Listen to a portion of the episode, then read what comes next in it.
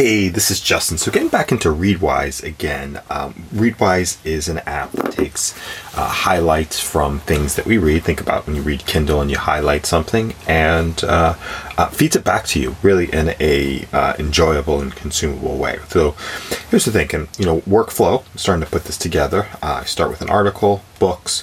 Um, I'm also thinking audios coming from Otter.ai. Even this audio can get into Otter.ai. It could become a Readwise note.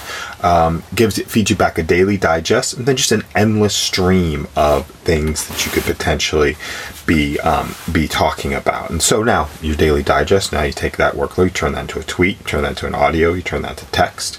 Um, it can also be a practice database, moving this stuff over to Notion and just having uh, you know an implementation guide for the stuff that we actually read. So my journey, I learned from a uh, tweet. I believe it was from Anthony Albatorio. I mean that may not be correct.